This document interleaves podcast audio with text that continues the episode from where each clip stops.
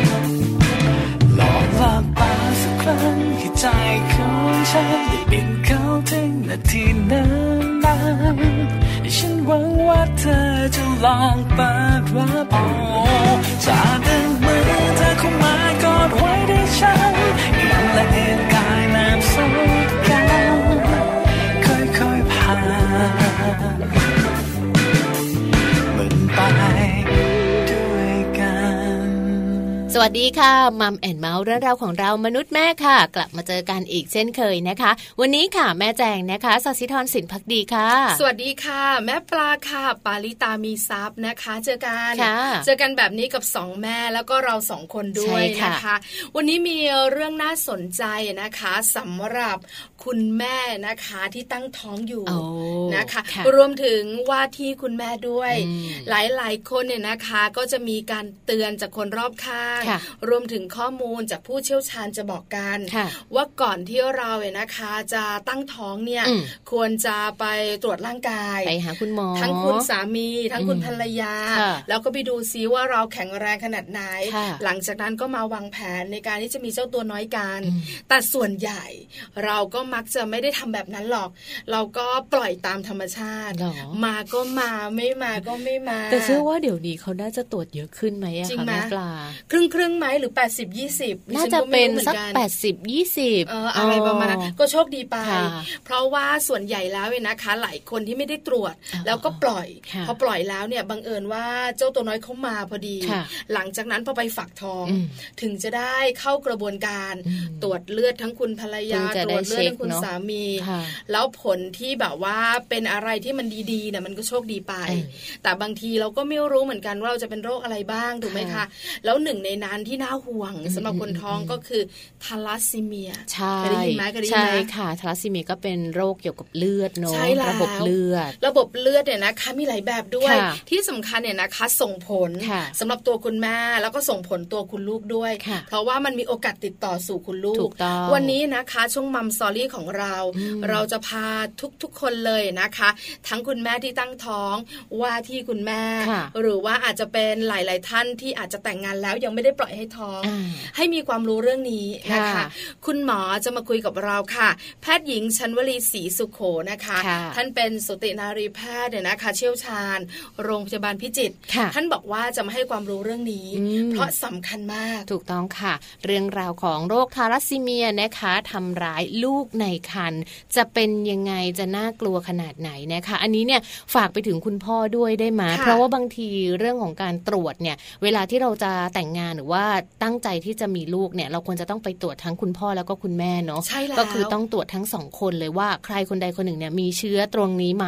ถ้ามีคุณหมอเขาก็จะมีข้อแนะนำด้วย ถูกต้องเนี่ยนะคะ ถ้ามีคนใดคนหนึ่งไม่น่าห่วง แต่ถ้ามีสองคนเลยน่ากังวลคุณหมอก็ต้องแนะนำต้องมีการดูแลกันอย่างใกล้ชิดเลยนะคะ เพราะฉะนั้นเนี่ยนะคะหลาย ๆ คู่ต้องตรวจร่างกายก่อน แต่ถ้าไม่ตรวจแล้วเนี่ยนะคะบังเอิญเจอ มันจะร้ายแรงไหมหรือมันแก้ไขได้หรือเปล่า มันจะเป็นอย่างไร เดี๋ยวเราได้รู้กัน ถูกต้องนะคะในช่วงของมัมสตอรี่ค่ะ ส่วนในช่วงของโลกใบจิ๋ว How to ชิวๆของคุณพ่อและคุณแม่นะคะ แม่แบบนิติดาแสงสิงแก้วค่ะ มีเรื่องราวนะคะของความรักค่ะ ความรักนั้นจะเยียวยาเด็กสมาธิสั้นได้นะใช่แล้วนะคะ จริง ๆ แล้วความรักเนี่ยนะคะ เยียวยาได้ทุกเรื่องนะถูกต้องเคยได้ยินคำนี้ไหมแม่แจงคุณผู้ฟัง ความรักชนะทุกอย่างเอ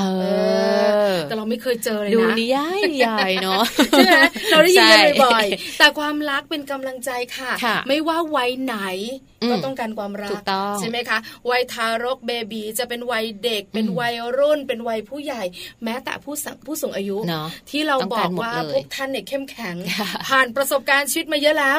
ท่านก็ต้องการความรักต้องการต้องการนะคะกับความรักเยียวยาเด็กสมาธิสั้นได้เนี่ยเชื่อว่าน่าจะเป็นประเด็นที่คุณแม่หลาย ๆ ท่านเนี่ยให้ความสนใจเนอะเพราะจริง ๆ ช่วงนี้เนี่ยต้องบอกเลยว่าเด็กที่เขาเรียกว่าเป็นเด็กสมาธิสั้นเนี่ยเราได้ยินเยอะมากเราเห็นอยู่เยอะมากบางทีลูกเราอาจจะเป็นหนึ่งในนั้นด้วยหรือเปล่านะคะก็ต้องมาติดตามกันว่าเราจะสามารถใช้ความรักของเราเยียวยา เรื่องของเด็กสมาธิสั้นได้อย่างไงบ้างนะคะ ส่วนช่วงต้นของรายการนะคะ Happy Tip for Mom ค่ะวันนี้เป็นเรื่องราวของไข่ทารกนะคะ เพราะว่าไข่ทารกนั้น มีประโยชน์กับลูกค่ะ บางคนก็บอกว่ามี บางคนก็บอกว่าไม่มีไข่ทารก รู้จัก แม่ต้องรู้จัก ไข่ทารกที่ที่มันเป็นสีเหลืองๆนี่แหละค่ะที่มันแบบห่อตัวลูกไว้เวลาที่ลูกเราคลอดออกมาโอ้ที่แบบว่าเวลาลูกเราคลอดออกมา แล้วก็จะมีแบบไข่ขาวๆเหมือนหนังขาวๆติดตัวลูกไว้อย่างเงี้ยค่ะแม่ปลาแม่ปลาผ่าคลอดไม่เจอ ไม่เจอไม่มีเลยอะดิฉันวางยาสลบนะ ไม่เราเวลาลูกออกมาก็ไม่เห็นไม่มี ในตัวลูกไม่มีเลยค่ะ ไม่มีไข่ทารกใช่คือหน้าเขาหรือว่าตัวเขาเนี่ยนะคะ เหมือนผิวเราเลยขาวแบบเนียนเลยใช่ไหมไม่มีไข่ไข่ติดมา ไม่มีแม่คุณแม่บางคนก็ไม่มีคุณแม่บางคนก็มีเยอะใช่ค่ะคือเขาบอกว่าไข่ทารกเนี่ยนะคะ จะมีเฉพาะบางคนขึ้นอยู่กับการกินอาหารของคุณแม่ด้วยถ้าคุณแม่ท่านไหนกินทุเรียนเยอะ ไข่ทารกเนี่ยมันก็จะมีเยอะ เพราะมันจะมีแป้งเยอะดิฉันเองไม่ได้กินเลยไงเออลูกดิฉันเกิดมาดิฉันไม่เคยเห็นไข่ทารกเลยนะคุณแม่บางคนค่ะเขาแบบว่าไม่อยากให้ลูกแบบเกิดมามีไข่อย่างเงี้ยเขาก็จะแบบเร่งกินตัวของน้ำมะพร้าวเขาบอกว่าน้ำมะพร้าวกินไปแล้วลูกตัวจะไม่มีไข่แต่ข้อมูลหลายข้อมูลบอกว่าไม่มีก็ไม่ดี มีบ้างก็ดีเหมือนกันเอาล่ะ Happy Tip for Mom ของเราวันนี้จะพาคุณแม่เบลรู้กันนะคะ ว่าไข่ทารกเนี่ยมีประโยชน์กับลูกหรือไม่ แล้วทำไมต้องกำจัดด้วยใช่ค่ะ ไปติดตามการกับ Happy Tip for Mom ค่ะ Happy Tip for Mom เคล็ดลับสำหรับคุณแม่มือใหม่ เทคนิคเสริมความมั่นใจให้เป็นคุณแม่มืออาชีพ ไข่ทารกมีประโยชน์กับลูกหรือไม่ ทำไมต้องกำจัด ไข่ทารกนะคะเป็นอีกหนึ่งเรื่องค่ะที่คุณแม่มือใหม่อดสงสัยไม่ได้ว่า จริงๆ แล้วมันคืออะไร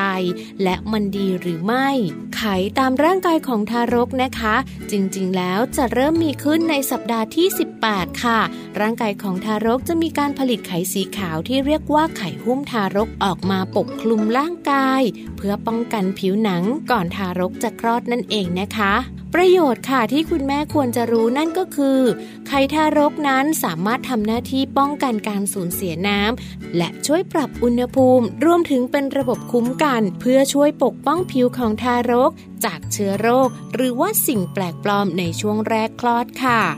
และยังเป็นเสมือนน้ำมันหล่อลื่นนะคะ ที่ทำให้ทารกสามารถคลอดผ่านช่องคลอดออกมาได้ โดยคุณแม่ไม่เจ็บปวดค่ะ เมื่อคลอดออกมาแล้วไข่ที่ห่อหุ้มทารกนี้นะคะ ก็จะทำหน้าที่คล้ายๆ กับฉนวนปกป้อง เพื่อเตรียมรับการเปลี่ยนแปลงจากอุณหภูมิที่อบอุ่นในมดลูก สู่โลกภายนอกที่เย็นกว่าของลูกน้อยได้อีกด้วย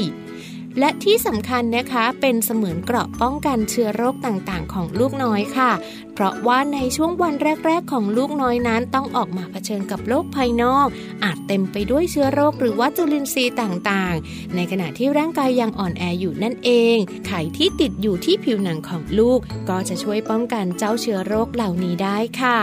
ซึ่งการดูแลทารกหลังคลอดนะคะ ในขณะที่เขายังมีไข่ติดตัวอยู่นั้นค่ะ จริงๆ แล้วส่วนใหญ่คุณพยาบาลนะคะ ก็จะทำหน้าที่ในส่วนของการทำความสะอาดค่ะ โดยเฉพาะบริเวณหน้านะคะ ซึ่งคุณแม่ค่ะสามารถล้างทำความสะอาด หรือว่าอาบน้ำลูกน้อยได้ตามปกติเลยนะคะ หลังจากที่ออกจากโรงพยาบาลไปแล้วค่ะ ซึ่งโดยปกติแล้วนะคะไข่หุ้มทารกนั้นก็จะค่อยๆ หลุดออกไปเองค่ะ ภายในระยะเวลา 2-3 วัน โดยที่คุณแม่ค่ะ อาจจะต้องใช้น้ำมันเบบี้ออยล์นะคะสำหรับเด็กอ่อนค่ะ เช็ดทำความสะอาดผิวลูกก่อนอาบน้ำหรือว่าหลังทำความสะอาดตามปกตินะคะ เพื่อให้ไข่ของทารกนั้น หลุดง่ายนั่นเองนะคะพบกับ Happy Tip for Mom กับเคล็ดลับดีๆ ที่คุณแม่ต้องรู้ได้ใหม่ในครั้งต่อไปนะคะ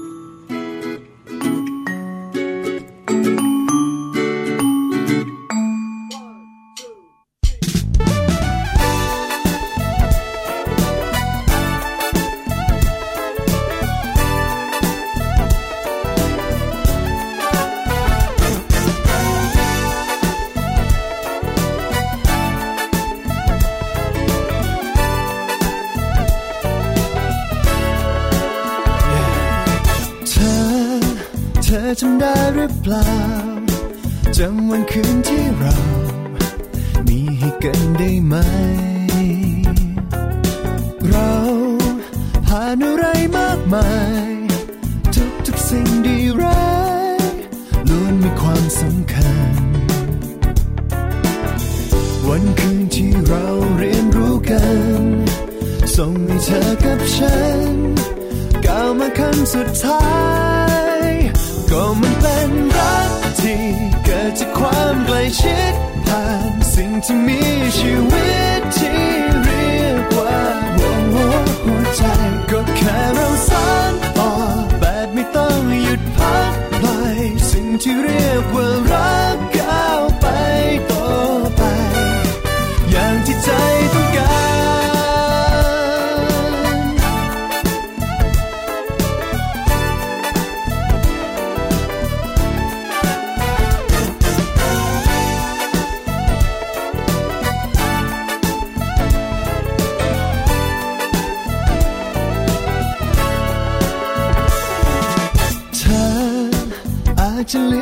มสังเกตมีอารมณ์พิเศษ เกิดกับเธอและฉันเกินกว่าจะเป็นเพื่อนกัน เพราะคำตอบเหล่านั้น ฉันรู้มันด้วยใจ มีคนดีๆนับร้อยพัน แต่ยังเธอกับฉัน เจะไปหาที่ไหน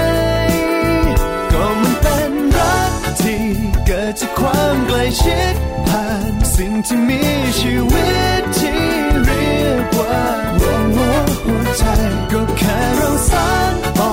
แบบไม่ต้องหยุดพักไปสิ่งที่เรียกว่ารัก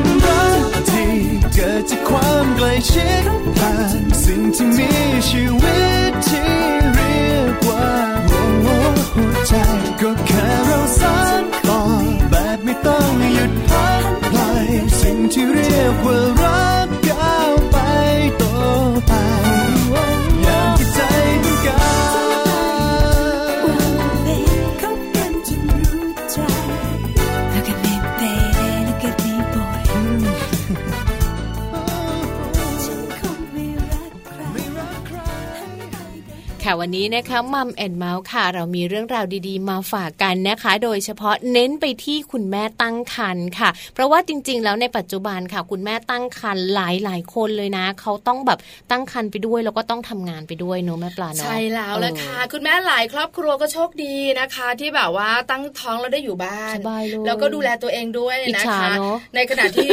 อีกหลายหลายๆครอบครัวนะคะ ก็ต้องเป็นคุณแม่ทำงานทำงานด้วยใช่ไหมคะจะลาคลอดเนี่ยนะคะ ก็ใกล้จะแบบว่าถึงวันนะคลอดเต็มจทีวนแล้วเจียนเลยอะใช่แล้วเพจะราะไม่ว่าไหวอะจะได้มีเวลาอยู่กับลูกครบ 3 เดือนนะใช่แล้วแหละค่ะเออแต่หลาย ๆ ครอบครัวนะคะ เวลาลาคลอดแล้วก็ค่ะเต็มที่ค่ะแต่บางทีลักษณะงานของแต่ละคุณแม่ก็ไม่เหมือนกันค่ะวันนี้เรามีข้อมูลมาบอกกันเนี่ยนะคะ เกี่ยวข้องกับเรื่องของความเสี่ยงเออที่คุณแม่นะคะทำงานหนักค่ะหรือว่าคุณแม่อาจจะทำงานในลักษณะยืนบ่อยๆเนี่ยค่ะจะส่งผลต่อขนาดและน้ำหนักของลูกเราอืมันเป็นแบบนั้นได้อย่างไรเขามีข้อมูลอ้างอิงมาจากไหนค่ะเล่าให้ฟังกันดีกว่าค่ะค่ะ ในส่วนของคุณแม่เนอะที่เป็นคุณแม่ตั้งครรภ์ค่ะ ถ้าหากว่าเราทำงานหนักเกินไปเนี่ยเรียกว่าจริง ๆ แล้วอาจจะเกินสัปดาห์ละ 25 ชั่วโมงนะคะ เป็นงานที่ต้องยืนนานๆเนี่ยในการศึกษาวิจัยเขาพบเลยนะคะ อย่างที่แม่ปลาบอกแล้วว่า เราจะเจอลูกของเราเนี่ยตัวเล็กได้เหมือนกันนะคะ แล้วก็เป็นผลงานวิจัยที่เชื่อมโยงค่ะว่าจริง ๆ แล้วคุณแม่เนี่ยเอ่อที่ทำงานที่ต้องยืนเป็นเวลานาน ไม่ว่าจะเป็นเรื่องของการเป็นคุณครูค่ะอ่าคุณครูสอนหนังสือ หรือว่าคุณแม่เป็นเซลล์ คุณแม่เป็นพนักงานขายของตามห้างสรรพสินค้านี่ก็ต้องยืนเนาะใช่แล้วค่ะอ่าอันเนี้ยก็จะถือว่าเป็นความเสี่ยงค่ะ ถือว่าเป็นเรื่องราวที่จะทำให้คุณแม่เนี่ยต้องพบเจอกับปัญหาต่างๆ ค่ะ เรื่องของน้ำหนักตัวของทารกที่เวลาคลอดออกมาแล้วเนี่ยเขาจะน้ำหนักน้อยกว่าปกติ อันนี้อาจสืบเนื่องมาจากเรื่องราวความเครียดของการทำงานนั่นเองค่ะ คือข้อมูลนี้นะคะเป็นข้อมูลการวิจัยอืมเกี่ยวข้องกับเรื่องของเวลาการทำงานอาจจะจำนวนนานชั่วโมงต่อสัปดาห์ค่ะแล้วก็ลักษณะของงานที่ทค่ะำนะคะ ปกติแล้วงานวิจัยเกี่ยวข้องกับเรื่องของคุณแม่ท้องก็จะมีหลากหลายค่ะแต่ครั้งนี้เนี่ยนะคะ คนที่ทำงานวิจัยเนี่ยเขาวิจัยในเรื่องของการทำงานค่ะที่เกี่ยวข้องกับเวลาอืมและเกี่ยวข้องกับเรื่องของลักษณะการยืนงานใช่ไหมคะอืมลักษณะงานเนี่ยก็อย่างที่แม่แจงบอกไปค่ะคุณครูเวลาสอนหนังสือเนี่ยชัดเจนล่ะอืมต้องยืนยืนบ้างนั่งไม่ได้นั่งน้อยนั่งก็น้อยค่ะใช่ไหมคะแล้วก็ในส่วนของเซลล์อืมหรือว่าพนักงานขายของค่ะ PC อย่างเงี้ยตามอ่าห้างเนี่ยก็ต้องยืนค่ะอาจจะมีแอบไปนั่งบ้างก็ได้อืมแต่ก็ไม่บ่อยน้อยเนนัอะกใช่ไหมคะเพราะฉะนั้นเนี่ยลักษณะการทำงานแบบเนี้ยมันส่งผลค่ะทำให้เรื่องของนับหนักตัวของลูกเนี่ยมีผลด้วยอืมเพราะการทำงานเนี่ยนะคะที่ยืนมากๆ หรือการทำงานนานๆเนี่ยนะคะ อาจทำให้ระบบไหลเวียนของเลือดเนี่ยทำงานได้ไม่เต็มที่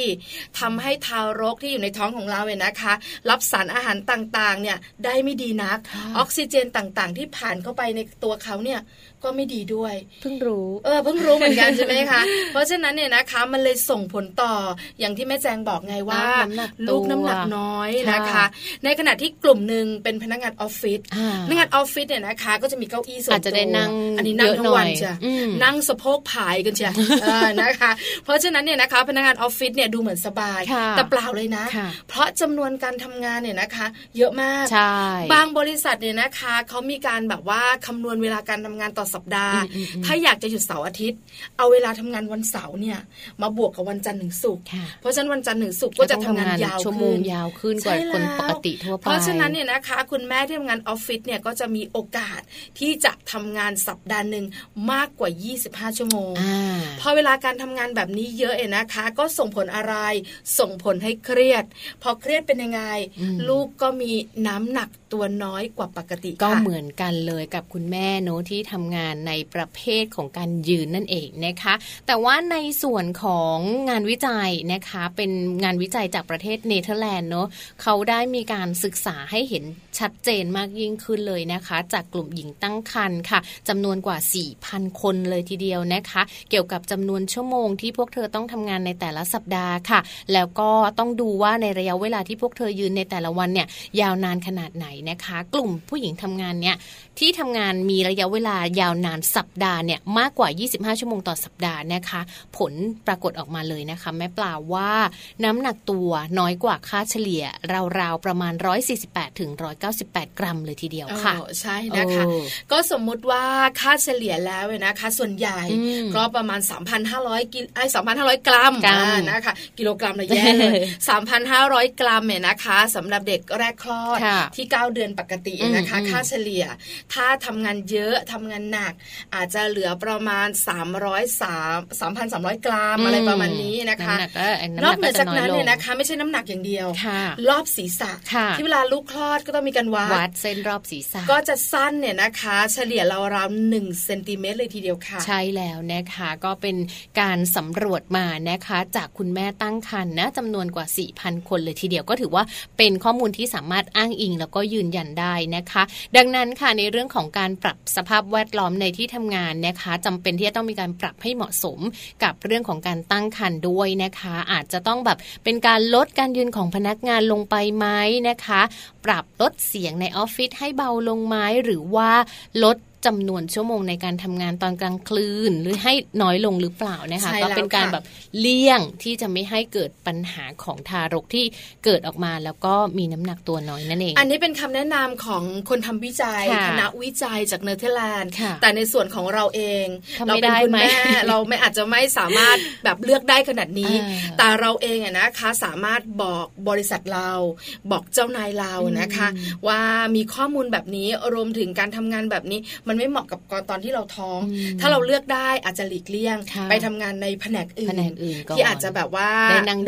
เยอะนิดนึง หรืออาจจะแบบว่าช่วงที่เราท้อง ขอรับผิดชอบในงานที่มันแบบว่าไม่ใช่แบบกำไรบริษัทที่มันต้องเครียดขนาดนั้น ไปทำงานอีกส่วนหนึ่งที่เป็นส่วนเขาเรียกว่าเป็นกองหนุนดีไหมอะไรประมาณนี้ก็อาจจะต้องให้คุณแม่ตั้งท้องหลาย ๆ คนเนี่ยมีข้อมูลนี้เอาไว้ก่อน แล้วก็เวลาที่เรารู้สึกว่า เออเรา เราต้องทำงานเป็นระยะเวลาตรงนี้นานๆเนี่ยเราเปลี่ยนได้ไหมอาจจะแบบมีคุยกับหัวหน้างานเนาะจริง ๆ น่าจะได้อยู่เนาะคืออันนี้เป็นข้อมูลที่เราบอกกันเนี่ยนะคะ เป็นห่วงคุณแม่ค่ะ ส่วนเรื่องของงาน การเคลียร์การจัดการการคุยกันอันนี้สำคัญนะ เพราะจริง ๆ แล้วเนี่ยนะคะหลาย ๆ บริษัทเนี่ยก็ต้องมีแหละใช่ไหมคะเจ้าของบริษัทหรือว่าเจ้านายของเราเนี่ยก็ต้องมีภรรยาที่มีลูกบ้างล่ะหรือก็เป็นคุณผู้หญิงที่มีลูกแล้ว ก็ต้องเข้าใจเรื่องนี้แต่ว่าคุยดูในประเทศไทยเนี่ยที่เห็นยืนเยอะอีก อีกสาขาหนึ่งเนี่ยอีกอาชีพหนึ่งคือพนักงานชงกาแฟร้านกาแฟคอฟฟี่ใช่ไหมคือคนเข้าเยอะไงแล้วแบบยืนจันก็แบบว่าเคยแบบว่านั่งนั่งสั่งกาแฟอยู่นะแต่แบบนานมากคิวที่ประมาณแก้วที่สิบอะค่ะ แล้วพี่คนเนี้ยก็คือแบบท้องอยู่แล้วแบบชงนานมากเลยจริงคิวที่สิบแล้วเขายังไม่ได้หยุดเลยเอาล่ะอันนี้ก็ต้องฝากคุณแม่ไว้นะคะในการดูแลตัวเองด้วย ข้อมูลผลงานวิจัยบอกไว้เราเป็นห่วงค่ะ อยากให้คุณแม่และคุณลูกแข็งแรงด้วยข้อมูลดีๆ แบบนี้มาจากสสสค่ะ เอาละตอนนี้พักกันสักครู่หนึ่งช่วงหน้ากลับมานะคะ จะพาคุณผู้ฟังไปรู้กันค่ะ เกี่ยวข้องกับเรื่องของโรคทาลัสซีเมียนะคะ ที่จะทำร้ายลูกในครรภ์ของเราได้ จะเป็นแบบไหนอย่างไรช่วงหน้ามัมซอรี่ค่ะ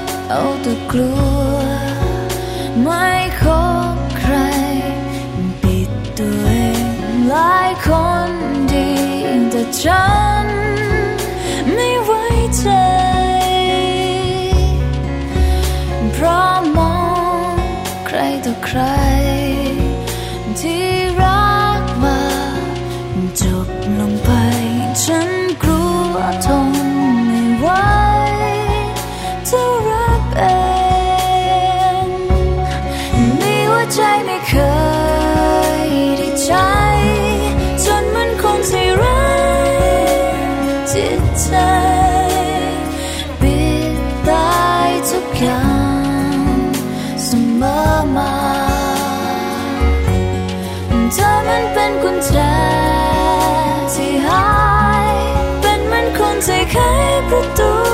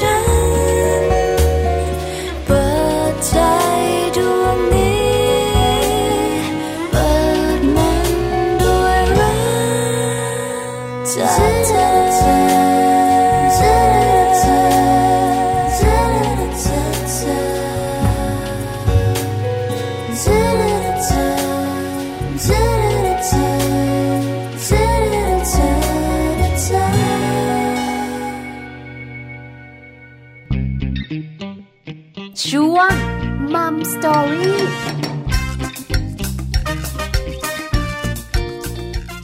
ค่ะ ในช่วงนี้นะคะมัมสตอรี่ค่ะ เรื่องราวดีๆนะคะ ที่นำมาฝากกันวันนี้เน้นไปในเรื่องราวของสุขภาพกันสักเล็กน้อยค่ะ ก่อนค่ะที่ทุกๆทท่านเลยนะ ไม่ว่าจะเป็นคุณพ่อหรือว่าคุณแม่ค่ะ จะเตรียมตัวตั้งท้องมีลูกนะคะ ก็จะต้องมีการตรวจสุขภาพก่อนนะคะ แล้วก็วันนี้เนี่ยประเด็นที่เรานำมาฝากกันก็คือเรื่องของโรคทาลัสซีเมียค่ะทำร้ายลูกในครรภ์นะคะ ใช่แล้วเลยนะคะ ผู้หญิงไทยอะนะคะ เป็นโรคนี้การแบบไม่รู้ตัว ทั้งเป็นโรคทั้งเป็นพาหะค่ะโดยประมาณเนี่ยนะคะ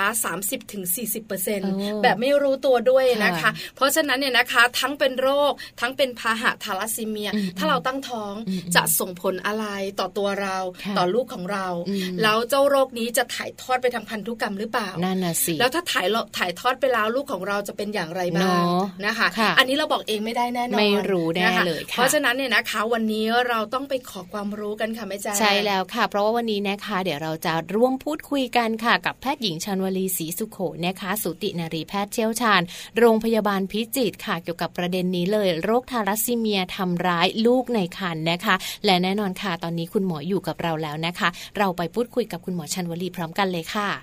สวัสดีค่ะ คุณหมอชัญวลีค่ะ ค่ะสวัสดีค่ะคุณปลาค่ะ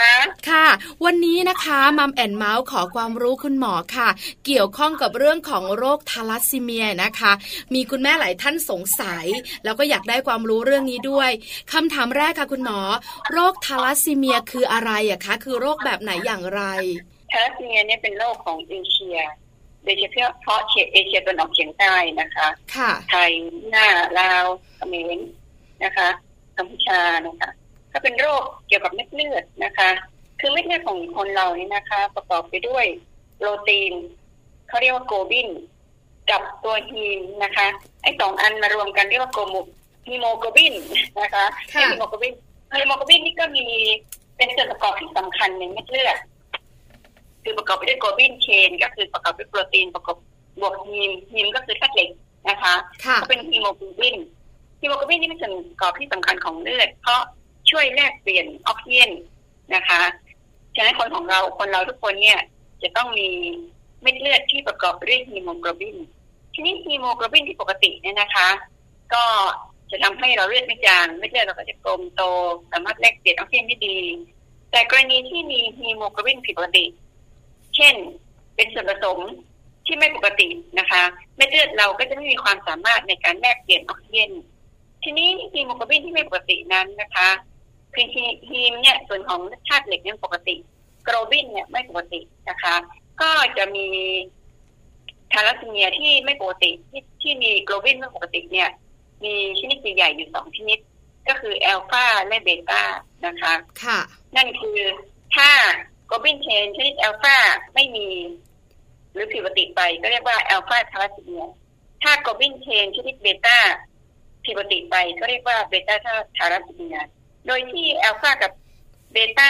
globin chain เนี่ยมันจะมาจับกันนะคะ ส่วนคนที่เป็นทาลัสซีเมียก็คือไอ้ globin chain แอลฟา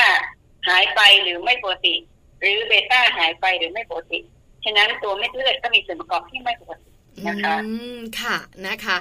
อันนี้ก็คือความไม่ผิดปกติของเม็ดเลือด ง่าย ๆ ก็คือทาลัสซีเมียคือความผิดปกติของเม็ดเลือดของเรานั่นเองถูกไหมคะคุณหมอคะ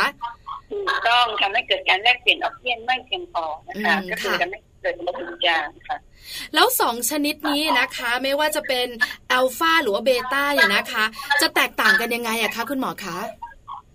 ฉะนั้นแอลฟาทาลัสซีเมียก็คือขาด globin ชนิดอัลฟาเนื่องจากมันเป็นศัพท์แสงทางวิชาการก็อาจจะทำให้เข้าใจยากเบต้าก็คือขาดเบต้าอันนี้เป็นศัพท์แสงทางวิชาการ แต่จริงๆแล้วนะคะทาลัสซีเมียนี่สำคัญก็คือเป็นพาหะและเป็นโรค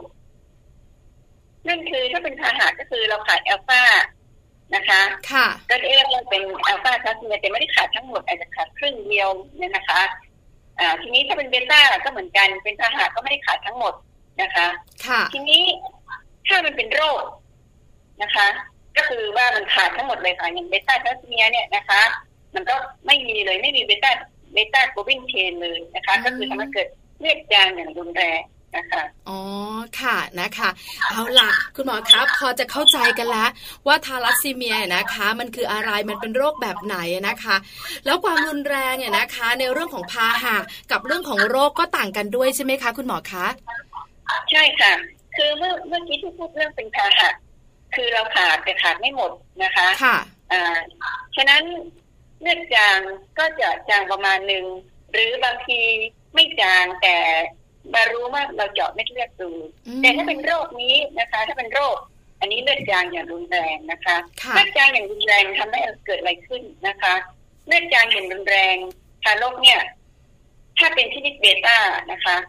เบต้าทาลัสซีเมียเนี่ย ถ้าเป็นโรคเลือดจางอย่างรุนแรง ตอนอยู่ในท้อง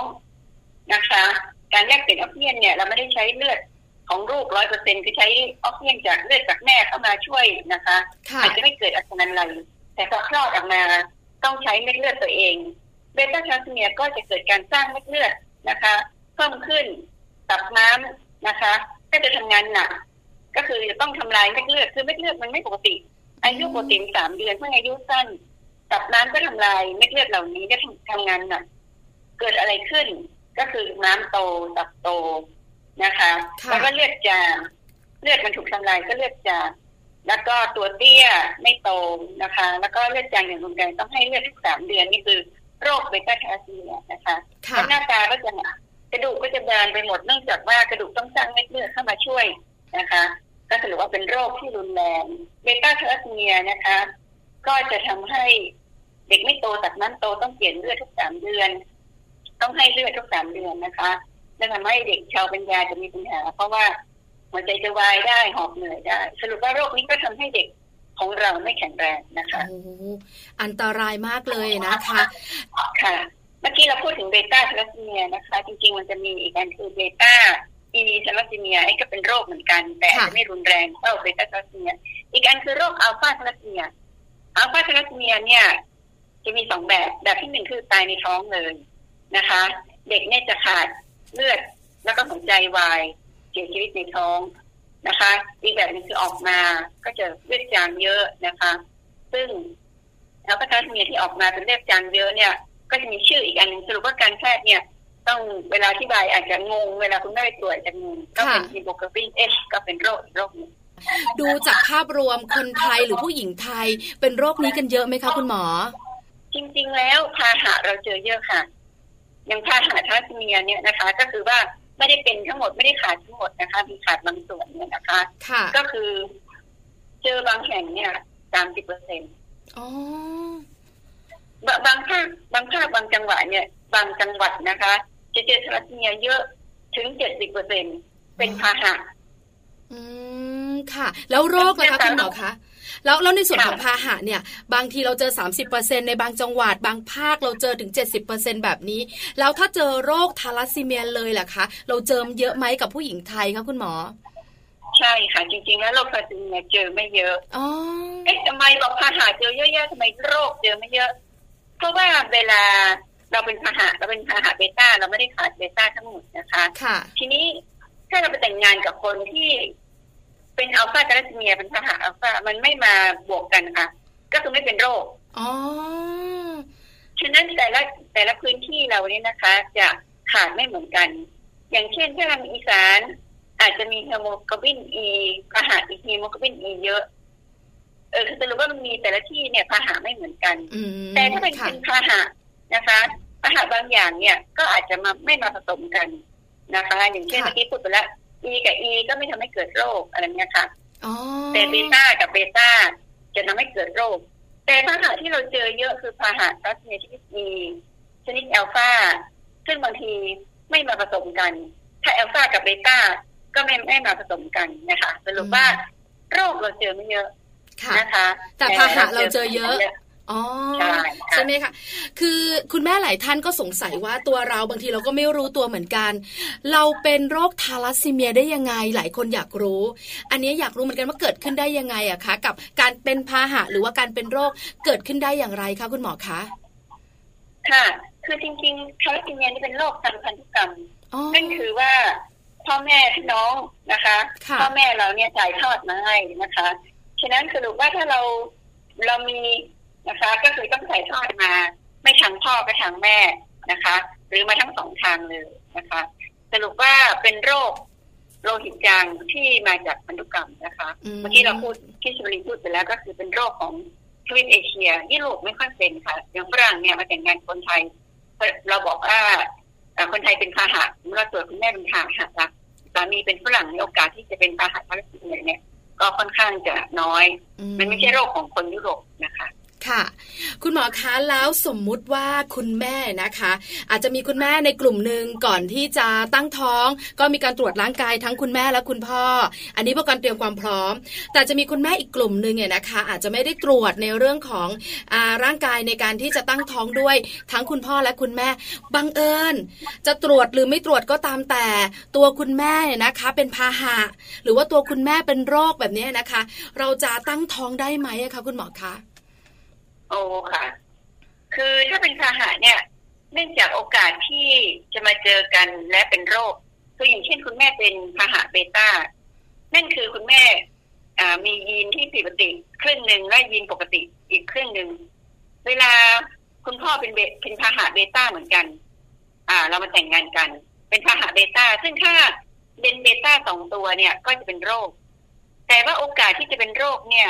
ที่เบต้าจะมาจับกับเบต้าเนี่ยก็เพียง 25เปอร์เซ็นต์ฉะนั้นเมื่อกี้ที่บอกว่าทำไมอะพาหะเยอะๆแต่เป็นโรคเนี่ยค่อนข้างไม่ไม่เยอะหนึ่งก็คือ ตัวที่มันจะเกิดโรคมันไม่เข้ามาจับกันเช่นเบต้าไปแต่งงานกับอัลฟานี่ไม่ไม่มาทำให้เกิดเป็นโรค แต่ถ้าเบต้าแต่งงานกับเบต้าพาหะเบต้าแต่งงานกับพาหะเบต้าโอกาสเกิดโรคก็แค่ 25เปอร์เซ็นต์สรุปข้อที่หนึ่งก่อนจะตั้งครรภ์เนี่ย การตรวจเลือด ทาลัสซีเมียก่อนเป็นเรื่องที่ดีเพราะเราจะติดเตรียมใจไว้ก่อนนะคะ เช่นเราเป็นพาหะเบต้าแล้วสามีเป็นพาหะเบต้า โอกาสที่ลูกจะเป็น25เปอร์เซ็นต์มีวิธีตรวจค่ะ ถ้าลูกเป็นเราจะยุติการตั้งครรภ์หรือไม่ยุติก็ต้องคุยกับคุณหมออีกทีฉะนั้นสรุปว่าแม้เป็นพาหะทั้งคู่ที่จะมาบวกกันเป็นโรค โอกาสเกิดโรค 25เปอร์เซ็นต์ไม่ได้เกิดทั้งหมด อืม ค่ะ อ่า ฉะนั้นก็เลยสรุปว่า เมื่อกี้เราบอกว่าทำไมพาหะเยอะแยะ แต่ว่า โรคไม่ค่อยเยอะเนื่องจากว่าหนึ่งมันไม่ใช่พาหะที่บวกกันจะเป็นโรคสองถึงเป็นโอกาสเป็นโรคก็โอกาสเกิด 25เปอร์เซ็นต์นะคะและบางโรคเนี่ย เนื่องจากว่าเมื่อกี้เราบอกว่าขาดยีนเบต้า เป็นพาหะเบต้าหรือเป็นโรคเบต้า แต่เบต้าบางอย่างเนี่ยมันไม่ได้ขาดยีนมันเป็นคุณภาพของมันลดลงแต่สรุปว่าฟังแล้วก็ตั้งยุ่งยาก เวลาเราเราต้องพบแพทย์นั่นแหละค่ะ แล้วแพทย์ก็จะบอกเราว่า โอกาสที่เราจะเป็นโรคเท่าไหร่ แล้วพอเช็คว่าอันนี้โรคนี้ไม่รุนแรงนะ เป็นโรคแต่ไม่รุนแรงนะคะ แต่ยังไงก็ตามเนื่องจากคุณภาพชีวิตของเด็กนะคะสำหรับโรคเบต้าทาลัสซีเมียนะคะ หรือเบต้าอีทาลัสซีเมียบางอย่างเนี่ยค่อนข้างค่อนข้างรุนแรงโมเด็กจะลำบากมากที่ออกมาต้องเป็นภาระของตัวตัวเขาลำบากพ่อแม่ก็ลำบาก อันนี้ก็จะมีการยุติการตั้งครรภ์หรือบางโรคอย่างเช่นเมื่อกี้พูดอัลฟาทาลัสซีเมียจะเสียชีวิตในครรภ์นะคะ มันเขาไม่ได้เสียชีวิตอย่างเดียวทำให้แม่เกิดครรภ์เป็นพิษด้วย อาจจะต้องมีการยุติการตั้งครรภ์ก่อนที่เขาจะทำให้แม่เกิดครรภ์เป็นพิษ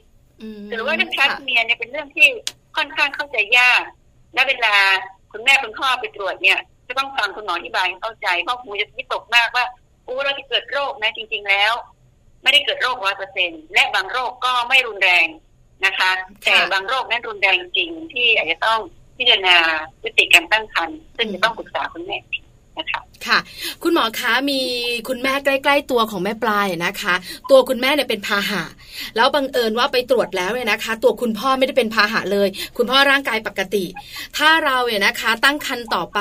ลูกเราเกิดมาเนี่ยนะคะ ถ้าเป็นแบบนี้จะมีโอกาสเป็นพาหะ หรือจะมีโอกาสเป็นโรคสักกี่เปอร์เซ็นต์คะคุณหมอคะโอ้ก็คือพาหะเนี่ยก็คือสรุปว่าไม่ใช่เป็นโรคพาคือแฝงนะคะ มันยังมียีนที่ปกติ อยู่อย่างเช่นเป็นเบต้าเป็นพาหะเบต้าก็ยังมียีนเบต้าอยู่นะคะ ส่วนหนึ่งอยู่ ฉะนั้นถ้าเราเป็นพาหะสามีไม่เป็นอะไรเลย อันนี้เรียกว่าไม่ใช่คู่เสี่ยง นั่นคือโอกาสที่ลูกจะเป็นแบบพ่อห้าสิบเปอร์เซ็นคือไม่เป็นอะไรเลย และลูกจะเป็นแบบแม่ ซึ่งเป็นพาหะก็ไม่ถึงห้าสิบเปอร์เซ็นด้วยนะคะ ก็คือโอกาสที่เป็นพาหะยี่สิบห้าเปอร์เซ็นก็คือแม่เนี่ยเนื่องจากแม่เนี่ย เป็นพาหะ นั่นก็คือมียีนปกติหนึ่งอันผิดปกติหนึ่งอันนะคะไปแต่งงานกับคนที่ไม่เป็นอะไรเลยนะคะ ฉะนั้นก็โอกาสที่ลูกปกติดีเจ็ดสิบห้าเปอร์เซ็นเป็นพาหะได้ยี่สิบห้าเปอร์เซ็นอืมค่ะ อันนี้ฟังแล้วก็คือ โอ้คุณคุณปลาว่าคงจะมันยุ่งยากหน่อย เพราะว่าจริงๆเป็นความรู้ที่ค่อนข้างเข้าใจยากแต่สรุปว่าข้อที่หนึ่งก่อนแต่งงานนะคะ ก่อนมีลูกเราควรจะเตรียมตัวในการตรวจเช็คว่าเรามี ทาลัสซีเมียไหมก็เป็นโรคของประเทศไทยทีเดียวเจอเยอะนะคะค่ะแล้วบางคนเนี่ย เราเห็นคนดูท่าทางปกติเลยค่ะ แต่จริงๆเป็นโรคเนื่องจากเมื่อกี้ชมรีเล่าฟังว่าโรคทาลัสซีเมียบางอย่างเนี่ยไม่รุนแรงมาก เช่น เป็นโรคทาลัสซีเมียชนิดเบต้าอีคือเบต้าบวกอีแล้วเป็นโรค แต่ว่าบางทีดูหน้าตาไม่รู้ตับน้ำไม่ค่อยโตเป็นท้องลำบากก็เลือดจางมากเลยนะคะ เวลาท้องอาจจะเกิด หัวใจวายได้นะคะอ๋อค่ะ เพราะฉะนั้นการตรวจร่างกายสำคัญที่สุดใช่ไหมคะ คุณหมอคะใช่ค่ะคือเตรียมเตรียมตัวก่อนการตั้งครรภ์นะคะ แล้วก็เป็นสิ่งที่สำคัญที่สุด และเรื่องทาลัสซีเมียเนี่ยถามแพทย์เลยนะคะมันมีความเสี่ยง หรือไม่ใช่คู่เสี่ยงนะคะ หรือจะมีอันตรายแค่ไหน ทีนี้ความไม่เข้าใจหรือความกลัวในบางทีมาทำให้ ไม่ทำให้กลัวมากอย่างเช่นบางคนมาหาจมรีเนี่ยเอาผลเลือดมาให้ดู ว่าเป็นคู่เสี่ยงที่เกิดโรค ขอทำแท้งโอ้โอ้โหใจเย็นเลยนะคะใจหายเลยค่ะคุณหมอคะใช่ เพราะว่าจริง ๆ แล้วคำว่าคู่เสี่ยงโอกาสเกิดแค่ยี่สิบห้าเปอร์เซ็นและจริงๆคำว่ายี่สิบเปอร์เซ็นเราจะบอกว่าแค่ยี่สิบห้าหรือเท่ากับยี่สิบห้าก็ได้แล้วแต่คนคิดว่ามันมากหรือน้อยนะคะค่ะแต่ไงก็ตามการแค่ปัจจุบันนะคะเรื่องทาลัสซีเมียเป็นปัญหาที่สำคัญของสาธารณสุข เนื่องจากถ้าเรามีประชากรเป็นโรคนี้ ก็จะทำให้ไม่แข็งแรงนะคะ แล้วก็จะเป็นภาระ เหมือนเราคำเรียกว่าภาระหรือต้องดูแลกันไปตลอดชีวิตนะคะ จึงเป็นโรคที่ค้นหานะคะ แล้วก็ป้องกันก่อนที่จะเกิดโรคทาลัสซีเมียนะคะอืมค่ะนะคะก็สรุปว่าผู้แพทย์แล้วก็ถามแพทย์ให้ แพทย์อธิบายให้เข้าใจนะคะอืมนะคะ วันนี้เราคุยกันน่าจะพอเข้าใจในเบื้องต้นแล้วนะคะ คุณหมอขาคำถามสุดท้ายเลย คุณแม่หลายคนบอกว่า สมมุติว่าตัวเองไปตรวจร่างกายเรียบร้อยแล้ว อาจจะออกมาในมุมของการเป็นพาหะ หรือจะออกมาในมุมของการเป็นโรคเนี่ยนะคะ จะร้ายแรงหรือเปล่าไม่รู้คำถามที่คุณแม่หลายคนอยากรู้ก็คือ เราจะรักษาโรคนี้หายขาดไหมคะ คุณหมอคะโอ้โรคทาลัสซีเมียนี้ เป็นโรคที่ผิดปกติทางพันธุกรรมระดับยีนค่ะที่เราพูดแล้วเรื่องเรื่องถึงระดับโกลบินก็คือระดับโปรตีนซึ่งพวกนี้กำกำกับโดยยีนนะคะกำกับโดยพันธุกรรมที่ควบคุมการทำงานนะคะ แล้วพันธุกรรมนี้อยู่บนโครโมโซมอีกก็คือโอ้สรุปว่าเราไม่สามารถรักษาโรคนี้ได้อืมในปัจจุบันแต่จริง ๆ แล้วมันเริ่มรักษาได้แล้วค่ะค่ะนะคะ ก็คือพาหะไม่ต้องรักษาแต่ เป็นโรคเนี่ย ก็มีการเปลี่ยนถ่ายไขกระดูกนะคะอ๋อให้ไขกระดูกมันสร้าง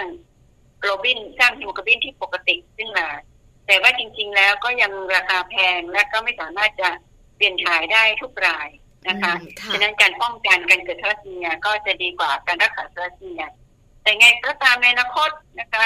ก็จะมีการเปลี่ยนถ่ายไขกระดูกการใช้สเต็มเซลล์มารักษาซึ่งจริง ๆ แล้ว ประเทศไทยเริ่มรักษาทาลัสซีเมียได้แล้วนะคะโดยการใช้วิธี การเปลี่ยนถ่ายไขกระดูกเนี่ยนะคะ แต่เนื่องจากว่าจำนวนคนไข้เยอะ แล้วก็ยังไม่สามารถทำได้ทุกรายนะคะ ก็อย่างที่เรียนที่ทราบก็คือป้องกัน ดีกว่ารักษานะคะ ได้เลยค่ะ วันนี้ได้ความรู้นะคะ เป็นความรู้เบื้องต้นกันแล้วเรียบร้อยนะคะ เพราะฉะนั้นแล้วก็ถ้าสมมติว่าคู่สามีภรรยาที่จะต้องแต่งงานกันจะมีน้องหรือว่าวางแผนจะมีลูกเนี่ยนะคะ เราควรจะไปตรวจร่างกายอย่างที่คุณหมอแนะนำอันนี้สำคัญสุดสงสัยอะไรถามคุณหมอสู่ของเราดีไหมคะใช่ค่ะถามเลยได้นะค่ะคะว่ามีความเสี่ยงอันตรายไหมนะคะ ได้ก็อัค่ะนนี้ก็ถามให้เข้าใจอย่างถ่องแท้ก่อนที่จะปล่อยให้ ตั้งครรภ์นะคะ ได้เลยค่ะคุณหมอขาวันนี้นะคะ ขอบคุณคุณหมอมาก ๆ ที่ให้ความรู้กับเราเลยนะคะมัมแอนเมาส์ขอขอบพระคุณค่ะค่ะขอบคุณค่ะ สวัสดีค่ะค่ะต้องขอบคุณนะคะแพทย์หญิงชันวลีศรีสุโขค่ะ สูตินารีแพทย์เชี่ยวชาญโรงพยาบาลพิจิตรนะคะ ที่วันนี้ค่ะ คุณหมอมาร่วมพูดคุยกับเราไขประเด็นที่น่าสนใจแล้วก็ไขข้อข้องใจนะคะ ให้กับคุณแม่หลาย ๆ ท่านรวมถึงตัวเราเราทั้งสองแม่ก็ไขข้อข้องใจด้วยเนาะใช่แล้วนะคะได้ความรู้กันไปแล้วเลยนะคะ คุณแม่อาจจะต้องปรึกษาคุณหมอสูของเราเนี่ยนะคะ ถ้าคุณแม่แบบว่าบังเอิญเป็น แล้วคุณแม่บอกว่าอ้าววันนี้รู้ข้อมูลแบบนี้อาจต้องปรึกษาเพิ่มเติม หรือว่าคุณแม่ท่านไหนนะคะ ยังไม่ได้แบบว่าไปตรวจไปตรวจดูเลย หรือว่ายังไม่ได้รีบไปตรวจเลยนะใช่ไหมยังไม่ได้ตั้งท้องแต่วางแผนว่าอีกประมาณสักสามเดือน ฉันจะแบบว่าตั้งท้องนะ ก็ไปตรวจไว้นะคะเพราะสำคัญสำคัญสำหรับตัวคุณแม่สำหรับตัวคุณลูกด้วยนะคะถูกต้องค่ะนะคะ ก็ในช่วงนี้นะคะ เราพักกันสักครู่หนึ่งแล้วเดี๋ยวช่วงหน้าค่ะ เรากลับมาติดตามการกับโลกใบจิ๋วค่ะ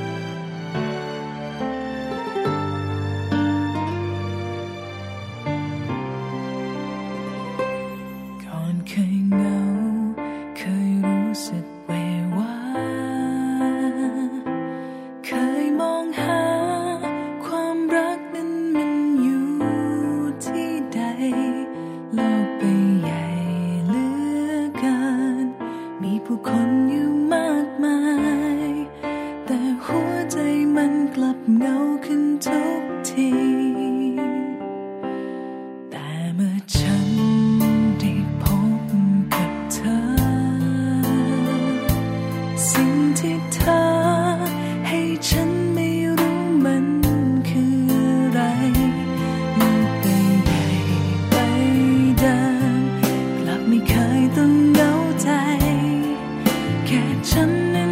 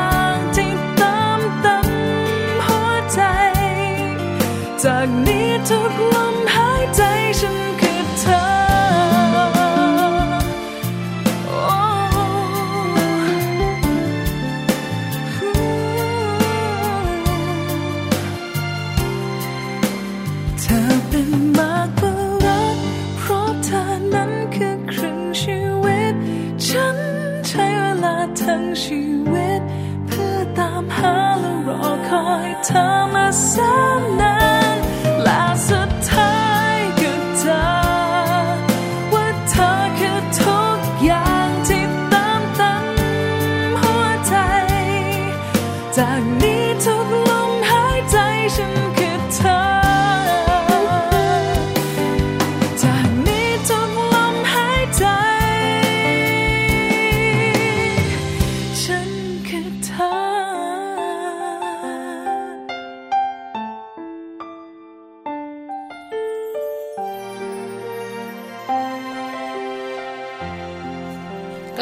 นะคะในช่วงนี้ค่ะโลกใบจิ๋ว How to ชิวๆของคุณพ่อและคุณแม่ค่ะ โดยแม่แปมนิธิดาแสงสิงแก้วนะคะ วันนี้แม่แปมมีเรื่องราวของความรักมาฝากกันค่ะ กับความรักเยียวยาเด็กสมาธิสั้นได้นะคะ ใช่แล้วนะคะ หลาย ๆ ครอบครัวนะคะ อาจจะไม่รู้อืมบางทีเราไม่สามารถรู้ได้นะแม่แจงนะค่ะว่ารูปของเราจะเป็นแบบไหนนะคะอ๋อใช่ไหมยิ่งปัจจุบันนี้นะคะ เรื่องของสมาธิสั้นเนี่ยเป็นกันเยอะมากใช่ใช่เพราะฉะนั้นเนี่ยนะคะ ครอบครัวแต่ละครอบครัวก็กังวลค่ะถ้ากังวลแล้วแล้วบังเอิญลูกเราเป็นเออบอกเลยนะคะ เลิกเครียด